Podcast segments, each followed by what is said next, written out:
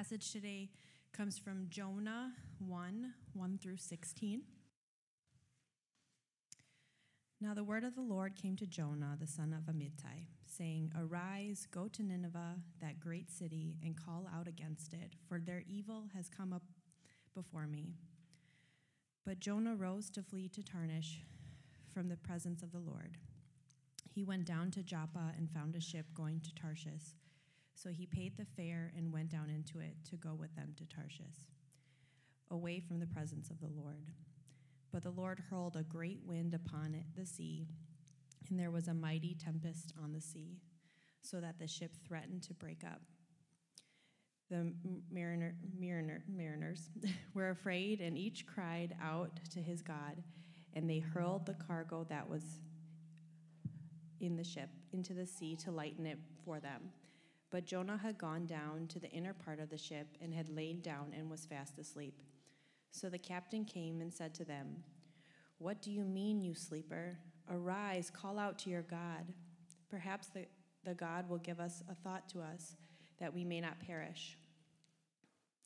And they said to one another, Come, let us cast lots, that we may know on whose account this evil has come upon us. So they cast lots, and the lot fell on Jonah. Then they said to him, Tell us on whose account this evil has come upon us.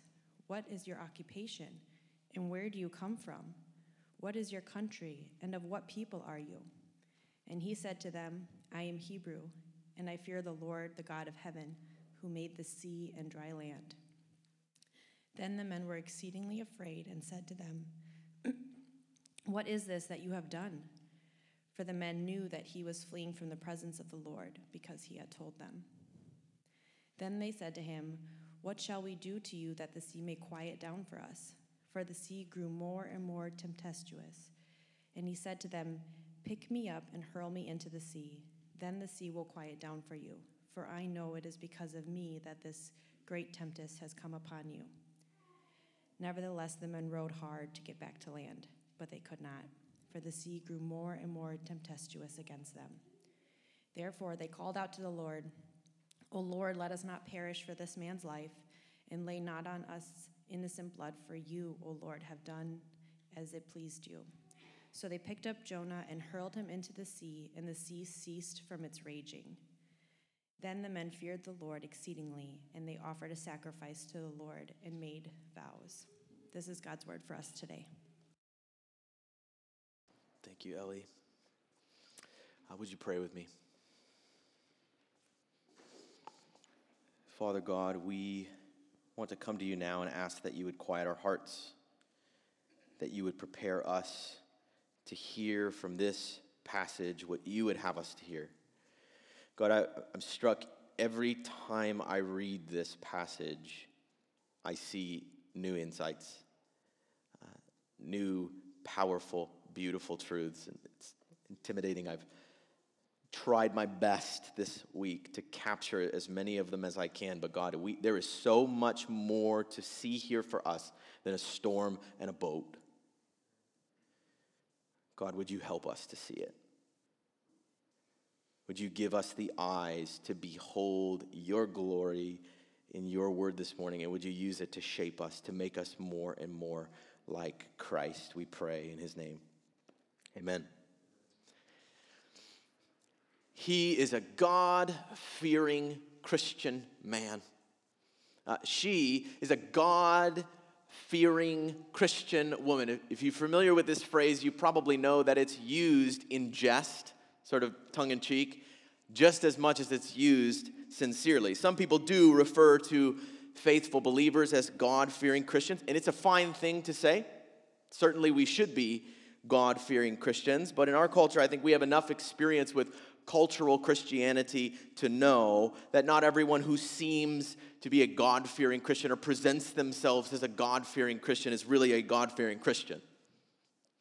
Uh, sometimes the people who want to be seen as God fearing Christians are the least Christ like or God fearing around.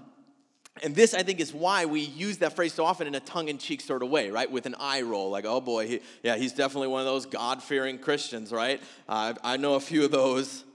And at first, it may seem like using the phrase in this way is almost is, is irreverent as if it's, it's making light of a very real thing that Christians really should fear the Lord. That's not a joke, and it's not.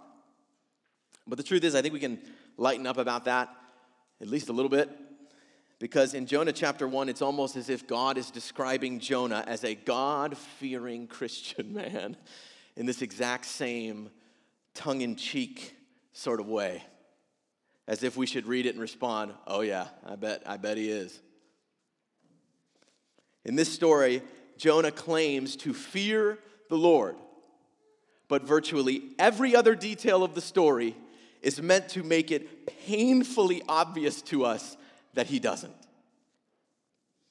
And this is really the point of this strange, whimsical story. Jonah may claim to fear the Lord, and we might even expect him to fear the Lord because he is the only Hebrew in this story. But what we're actually going to see is that the truth is if we really fear God, then we will follow him to the people we'd rather avoid.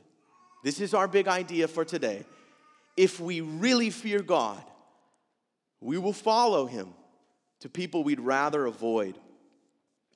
Often, the people who claim to be God fearing or present themselves in this way very publicly are, are the ones who like to stay so far away from sinful people in this world in order to prove that they're morally upright and God fearing.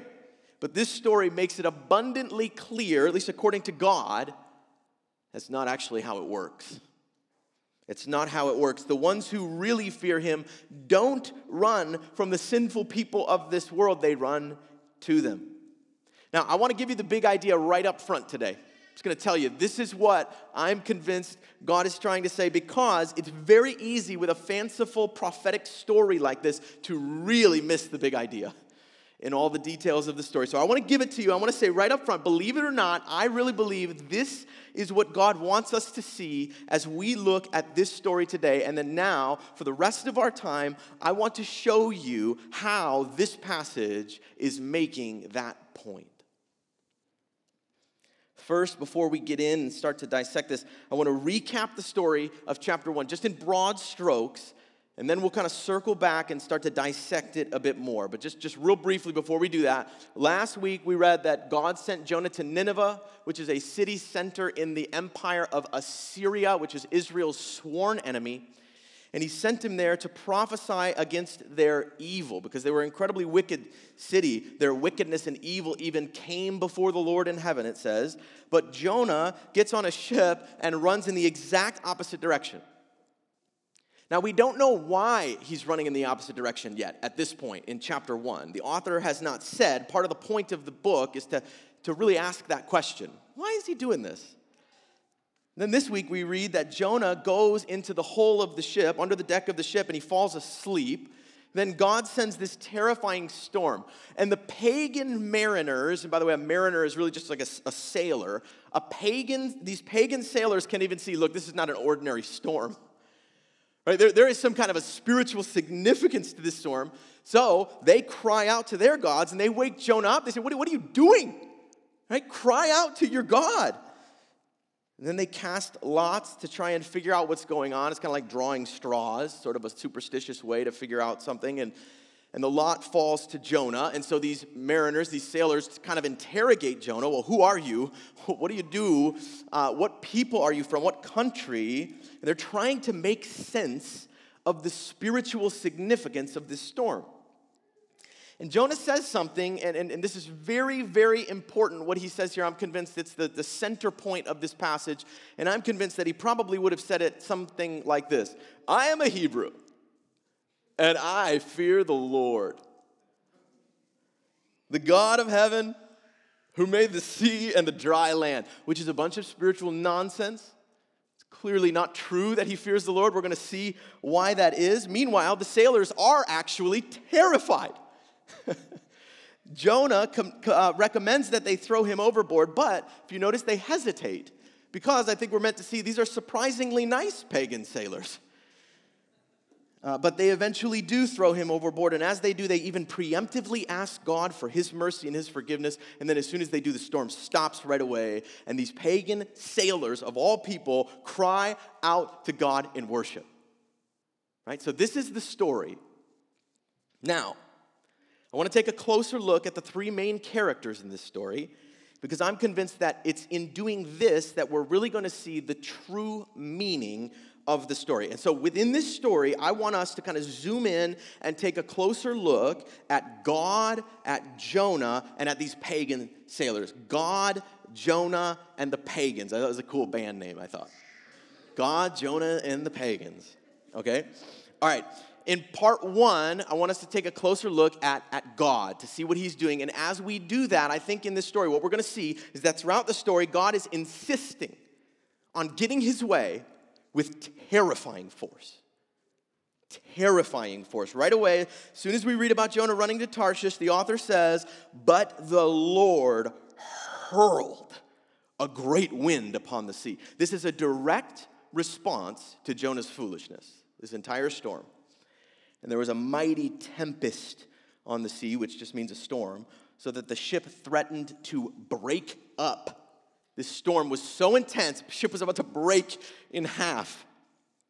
So, this entire story has come about because God is manipulating creation in order to get in Jonah's way as he runs the opposite direction that he sent him. If you've ever seen the movie The Truman Show, um, Jim Carrey's character is born into this like dome that's actually supposed to feel like an entire world. And he's actually a reality TV guy, and, and everyone else is an actor, but he's not an actor. He actually thinks it's real. And then over the course of the movie, he finds out um, that he's actually a, in a TV show and his whole life has been a joke. And so he tries to leave this dome and he gets in a boat and he goes out, and all of a sudden, the, the uh, producers of this show are architecting the weather in this dome to be a really big storm. That's basically what's happening here.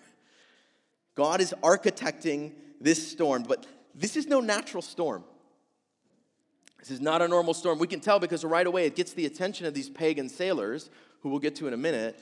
Uh, but when they see this storm, their first response is to cry out to their gods. In other words, even pagan sailors could tell this is some kind of divine act here. This is more than just a bad weather pattern. This was a ferocious storm, and God was insisting on, get, on Jonah going his way with terrifying force. And when the sailors put their heads together and they cast lots to see what's kind of going on here, the lot falls to Jonah. Now, again, casting lots is it's sort of this uh, superstitious way to try and appease, you know, fate, basically, and figure something out. It's kind of like drawing straws, like I mentioned, or rolling dice or something like this. But they're basically doing this in hopes that some kind of God would show them what's going on. What's the problem here? But when the lot falls to Jonah, I think we're supposed to he- see that and presume that God is behind it right? He is orchestrating these events in order to insist on his way with Jonah. And then later on, as Jonah and the sailors contemplate what to do here, we read that this storm, which God brought about, kept growing more and more tempestuous. As they're kind of sitting on the deck trying to figure this out, well, what should we do here, right? In verse 11, more tempestuous. Oh, man, let's try rowing harder, more tempestuous, right? In other words, the longer it takes them to figure out that Jonah's the problem here, the more intensely God is squeezing them and intimidating them. He's upping the ante here. Come on, guys. Come on, guys. Come on, guys. Until they can't bear it anymore. They throw him into the sea. So, the first thing I want us to see here is that God is not a passive bystander in this story. Right? He is sovereignly orchestrating the winds and the sea and even the casting of lots to insist on getting his way. He's insisting with terrifying force that Jonah goes to Nineveh. Okay, next I want to zoom in on Jonah. When we look at Jonah in this story, what we see is that he claims to fear God, but foolishly runs from God. Okay? This is the irony we're meant to see here. What we see here in Jonah is an aloof, overconfident man who is completely oblivious to his folly. Completely oblivious. And, and this is a really important literary technique of the book. It's very important for us to pick up on. Uh, it's almost as if this story is a comedy of errors It, it, it, it's, it's like it's one of these black and white Charlie Chaplin films or like one of the Three Stooges movies where there's an element of satire to it, right? Jonah's kind of stumbling over himself in this story, making a complete fool of himself in very obvious ways. If there was a soundtrack to this book, it might even sound like that circus music, right? Like, right? That is what's going on here. Jonah gets on the boat, runs the other way to the end of the known world. When he's on the boat, he falls asleep, fast asleep even, while God sends this storm, which he's completely oblivious to. And even the sailors can tell this is some sort of divine intervention. Meanwhile, he's just kind of catching a few winks, you know, in the hull of the ship. And then after the lot falls to Jonah, and the sailors basically ask him, Who are you? What do you do? Where are you from? Jonah says the most idiotic thing he possibly could say. And again, I think he says it like this I am a Hebrew, and I fear the Lord, the God of heaven who made the sea and the dry land. And this is completely ridiculous, and for, for a few reasons. First, as the reader, we already know he's running away from the Lord. The, the, the, sailors even mention here, he was very open about this. It says he told us he was fleeing from the presence of the Lord. So he's just, he's two tongued. He's, he's inconsistent. He's saying, I fear the Lord. I just happen to be running from him, right? Not to mention, if you are going to flee from the presence of the God of heaven who made the sea and the dry land, first, good luck with that. Second, a boat is a bad option, right? A boat is a really bad option. And so, just imagine him getting on this boat. Hey, sir, how you doing today? Uh, where are you headed? Oh, nowhere in particular. I mean, maybe Tarshish, uh, but uh, just running from my God. Oh, great. Yeah, which God is that? The God who made the sea. Okay. Jonah, he, he's oblivious. Do you see this? He is aloof. He, his mind is only set on getting away from the people God has sent him to. He's entirely blind to the spiritual dynamics at work all around him. And as the storm starts to grow worse and worse, Jonah even recommends that they throw him overboard. Now, this is really interesting, and I had not seen this before studying Jonah, uh, but we know the story of Jonah very well, right? So we know that the whale, the whale's coming. He's gonna get swallowed up by the whale. At this point in the story, Jonah does not know about the whale. And so if you are an ancient Hebrew person on a pagan sailboat in the middle of the ocean and you say, yeah, go ahead and throw me over, what are you expecting would happen? You're expecting to die.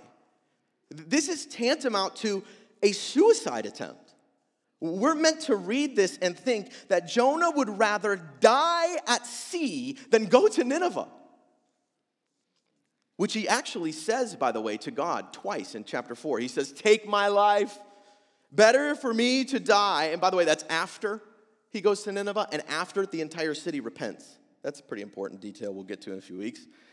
All of this is supposed to stand in stark contrast to what Jonah has said in verse 9 I am a Hebrew and I fear the Lord. I just happen to hate the people he's redeeming. We're supposed to read verse 9 and then see Jonah's foolishness and think, I don't think verse 9 is true. right? That whole bit about fearing God, that seems like a bunch of spiritual sounding nonsense. And there is one other very interesting detail in this story in particular that really drives this point home, our big idea today, and that is part three when we look at the pagans in this story. And what's interesting about the pagans when you look at this story is that they actually do fear God and they end up worshiping him. So you may have noticed, again, Jonah is the only Hebrew in this entire book, and he is consistently the only fool in this entire book. Now, don't let that point be lost on you. That is an important detail because all the while I think we're meant to piece together Jonah's motivation here. Why is he running? It doesn't seem clear till we get to chapter 4, but we do get a few hints along the way, and I think this is one of the hints. Jonah is aloof, he is overconfident because he is a Hebrew.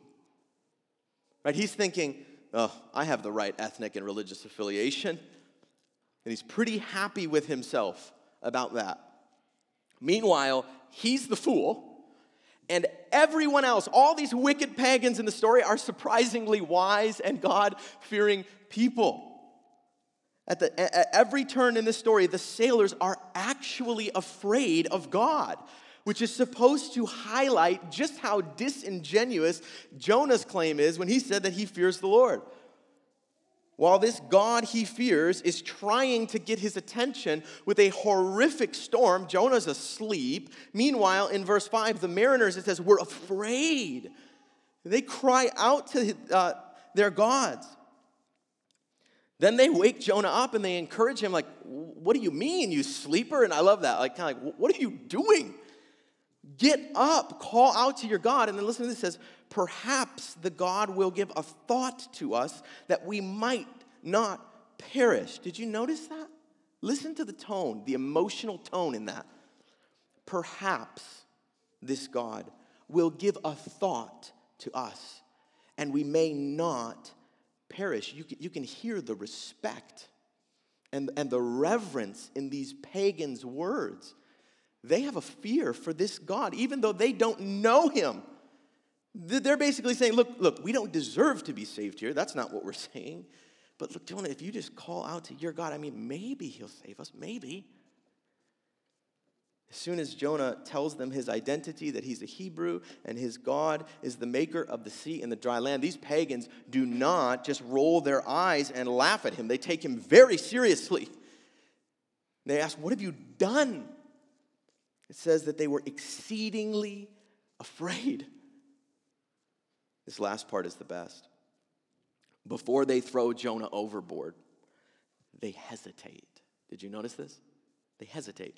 Jonah has already made it clear look, the only way you're going to end this storm is by throwing me overboard. But look at verse 13. It says, Nevertheless, the men rowed hard to get back to dry land, but they could not, for the sea grew more and more tempestuous against them. In other words, they didn't want to kill Jonah. Do you see this? So, Jonah is willing to die rather than to extend mercy to wicked pagans. Meanwhile, these pagans are trying to save his life, even though they easily could have died because of him.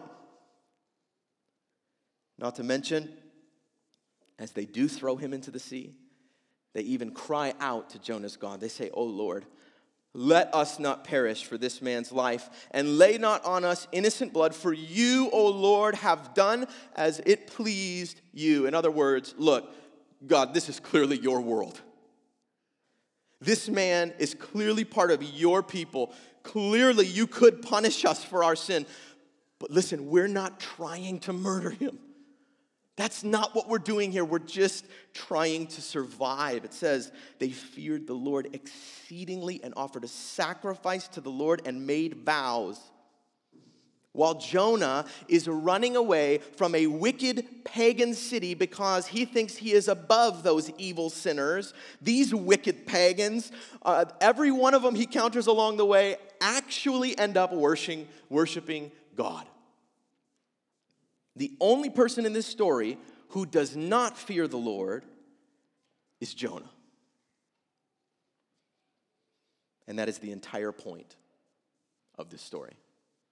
Because in this story, God is trying to show us again that if we really fear Him, then we will follow Him to the people we'd rather avoid. We won't run from all the wicked sinners in this world claiming that we fear God. We will run to those wicked sinners of the world in hopes that someday they might fear God because we were so gracious as to be blessed by Him in Christ. Doesn't matter if we're tempted to hate them for any number of other reasons. It doesn't matter if they even hate us. God is doing something here. If we fear Him, we will be sensitive to it. We won't be sleeping in the boat. We will be sensitive to that. This is what we see, I'm convinced, as we look at our passage. And so next what I want to do now is sort of zoom out a little bit and I want to consider what does this mean for us today? How do we apply this to life as Christians in 2021, I have three takeaways for us. And the first one is this it's that God sends us to people we'd rather avoid. He does. This is a thing that God does. It's very, very hard to miss this in the book of Jonah. It's kind of the point. Very, very easy to miss this in real life. As I've processed Jonah with a few other church members in the past few weeks, the questions came up well, why didn't God just send a different prophet to Nineveh? Why, why did he have to go through all this if Jonah was so hard hearted? And I think the answer to that is because one of the main points of this book is that God does send us to our worst enemies. He absolutely does. He knows how hard and unintuitive that will be. And the point of this is not, hey, Nineveh's not really so bad. No, Nineveh really was a wicked city. There's plenty of biblical evidence for that. But God expects us to get over our earthly gripes and go reach the people we would otherwise hate. And so, do you have a category for this in your Christian life? Uh, which people would you rather avoid? And if you're tempted to say, no one, Danny, no one, I just, I don't believe you. I don't believe you. Let me ask this. When you get a sense that a certain group of people is marked by or prone to a certain kind of sin, or maybe that they're even marked by celebrating a certain kind of sin, uh, do you throw up the smoke screen of your fear of God while you run the other way and avoid them? Or do you trust in the power and mercy of God and go pursue them. You've probably noticed uh, we are a predominantly white, upper middle class, theologically conservative church, which means we want to conserve the truth of God's word, which was revealed in the past, long before us. We see something precious and beautiful there that needs to be conserved rather than the alternative of progressive, which is to move beyond that to some newer and better future in the past, beyond what God has said in the past. Okay? That said, as a predominantly white, theologically conservative church, when someone suggests that racism is a problem that we need to take seriously, or that ethnic and racial diversity is a glorious byproduct of the gospel, which it is, do we tense up and accuse that friend of importing the world's agenda into the church? As if God is not trying to gather a spiritually redeemed people from among every tribe and nation and tongue? As if that doesn't really matter? When someone even just acknowledges the existence of a person with same sex attraction without immediately condemning that person, as if, for instance, they really care about them as a, as a friend. Do we cringe and question that friend's spiritual maturity? Do we assume they must be compromising? They clearly don't submit to the authority of Scripture when it speaks to gender and sexuality and marriage. Maybe, Certainly, that is a problem. We, we spoke about that in great detail in, in our first John series. But could it also be that you don't submit to the authority of Scripture when it says this? That God does send us to people we'd rather avoid? Could it be that you're not really avoiding these groups because you fear the Lord? Could it be that you're not nearly as concerned about the sin tendencies as you're pretending to be? Uh, could it be that you think they are so wicked they would never repent and actually worship God? Because that's what most ancient Hebrews would have thought about a group of pagan sailors. Could it be that deep down in our hearts, we hate them so much that we don't mind the idea of them being judged by God? Could it be? Church, we cannot fool ourselves into thinking that we fear God because we isolate ourselves from sinful people. It could very well be that we are not running from this world or its sin. It could be that we are running from our God because He has sent us to these very people. He does intend to offer them mercy through us. This is real. And, church, the gospel needs to actually transform the way we think and live in this world, the way we interact with and, and think of every people group, including any group that we would just rather avoid. In Christ, all the power struggles of this world have been obliterated. A, a, new spiritual people is being gathered from among every tribe, nation, and tongue. And this spiritual family is made up of all kinds of people who otherwise would have hated one another and avoided one another at all costs. That is a New Testament priority that is a byproduct of the gospel. And we see a foretaste of it here, loud and clear in the Old Testament. In the book of Jonah, even, when God sends his prophet from his chosen nation to extend mercy to the very nation that will wipe them off the map. This is a thing. And we don't just get to avoid our enemies or, or define them out of our worldview in our daily lives because their sin is somehow threatening to us and we just rather wouldn't go there. If we really fear the Lord, we will go there. We will, because it's exactly where God has sent us. And because we can be sure that the power of His mercy is far greater than the power of their sin. And, church, if we don't go, the problem is not that we lack courage. That's not the problem. The problem is not that we lack compassion. That's not the problem. If we don't go, the problem is that we lack the fear of God. So, what we see first is that God does send us to people we'd rather avoid. And next, what we see is that if we run, we don't really fear Him. If we run, we don't really fear Him. Now, if you ask Jonah why he hated the Ninevites so badly, he probably would have said, Oh, it's because they're so wicked. Have you heard of these guys? I'm a Hebrew, right? I can't be rubbing shoulders with people like that.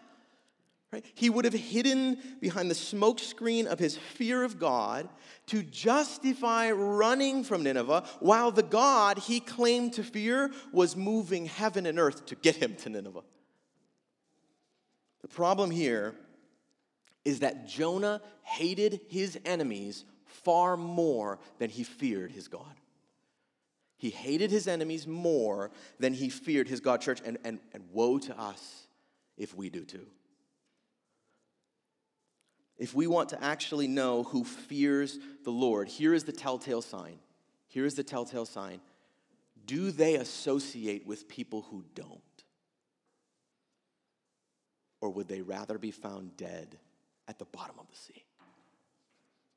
This is how we know. If we hate our enemies so much that we'd rather die than be sent anywhere near them, our biggest problem is not that we lack compassion. Again, I'm sure we do. Our biggest problem is not that we idolize comfort or that we think too highly of ourselves, although I'm sure that's probably the case as well. Our biggest problem is that we hate our enemies more than we fear our God.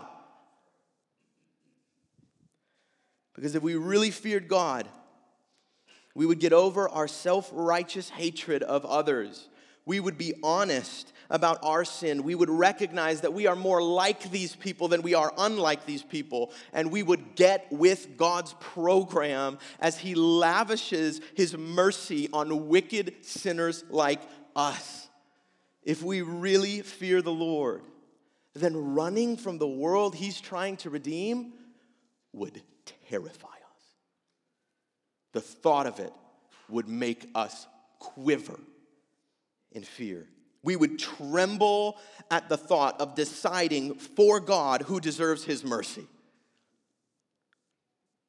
So please join me in praying that God would bring people into our lives who are wrestling with their sexual identity, for instance.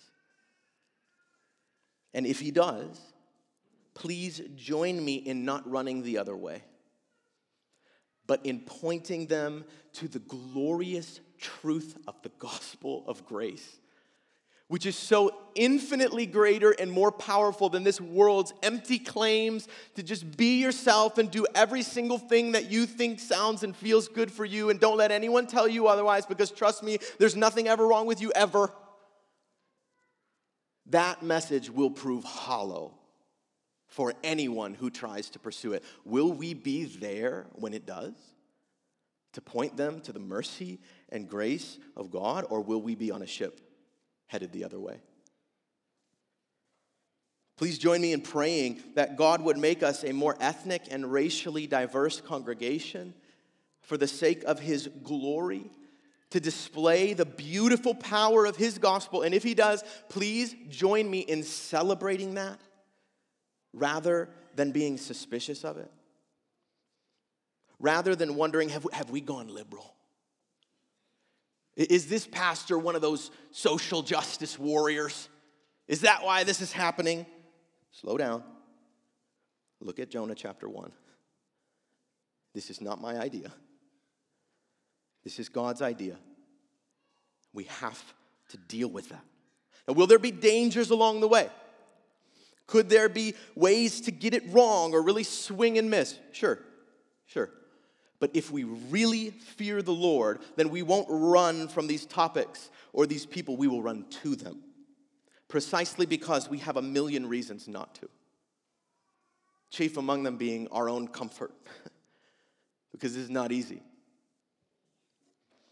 Church, if we fear the Lord enough to follow him where he's leading, if we fear the Lord enough to follow him to some of the hardest places, to reach the people that seem the least likely to repent and worship him, I, I am convinced by this book, I am convinced he will honor that. He will honor it. And if we don't fear him enough to go there, then before long, I, I think God's trying to tell us here we will find we can run, but we can't hide. We can run, but we can't hide. If we think we can ignore certain groups in order to keep our lives more safe and comfortable, God will just keep turning up the volume on that storm. He will eventually gobble us up in the belly of a whale. He will bring us low, deep down to the depths of darkness until we finally fear Him enough to listen to Him and to go share his mercy with our enemies. Because this kind of compassion for his world is not optional. This is his plan to redeem the world.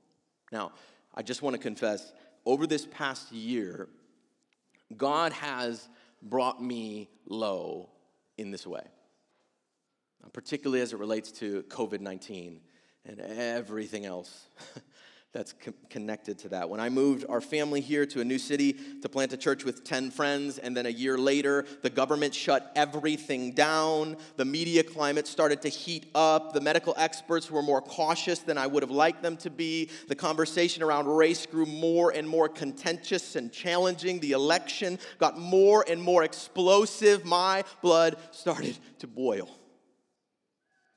I could just feel the frustration mounting. What a stupid world.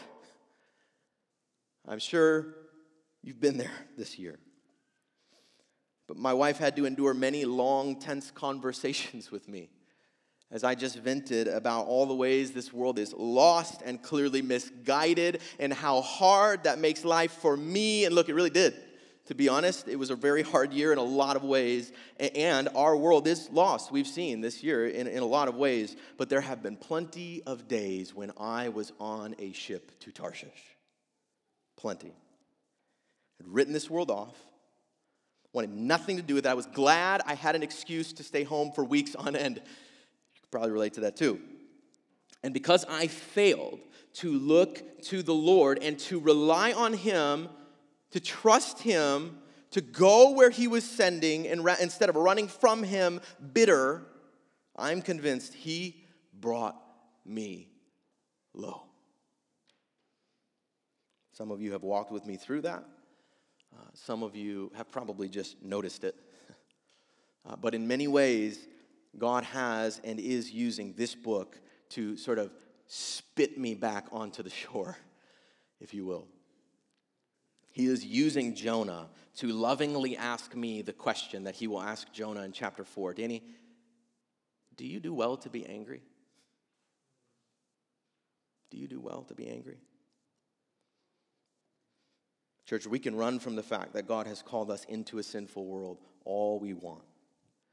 But if we just take this book seriously, it's not hard to see we can run, but we can't hide.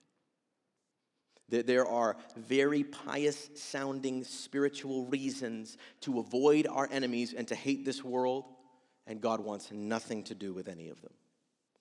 Jonah is tailor made to show us beyond a shadow of a doubt. This God is eager to redeem our enemies, and he wants to use us to do it.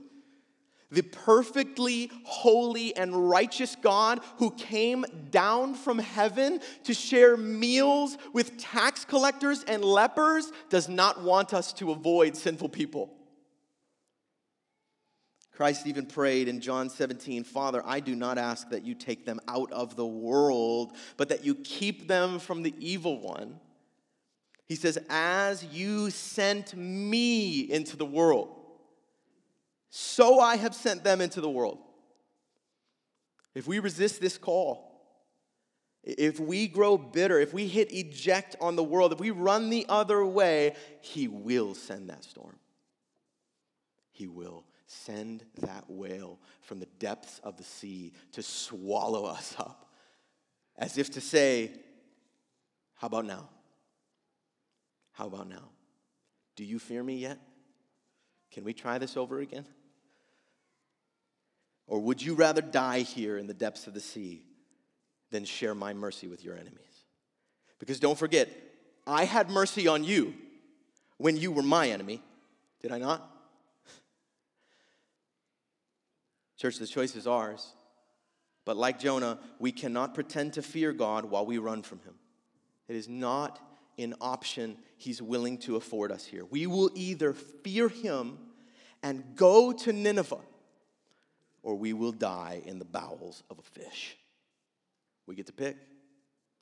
We get to pick, but he will show us the foolishness of our hypocrisy and the shocking extent of his mercy. He will. Church, I don't know where the world's headed. In, in a lot of ways, doesn't look great. Might be kind of terrifying.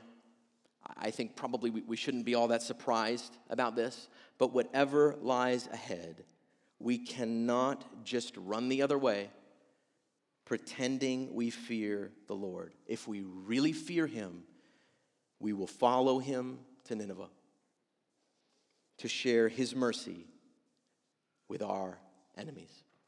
Let's pray. Father God, we are looking now to you. Cut, I hope, to the heart, not even by a single word that I've said, but simply by the thrust and the clear meaning of this story. Do a work in us, God.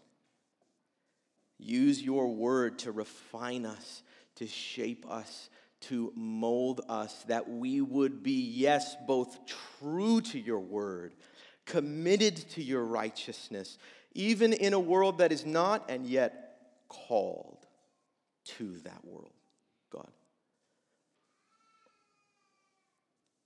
Help us to see Jonah in ourselves.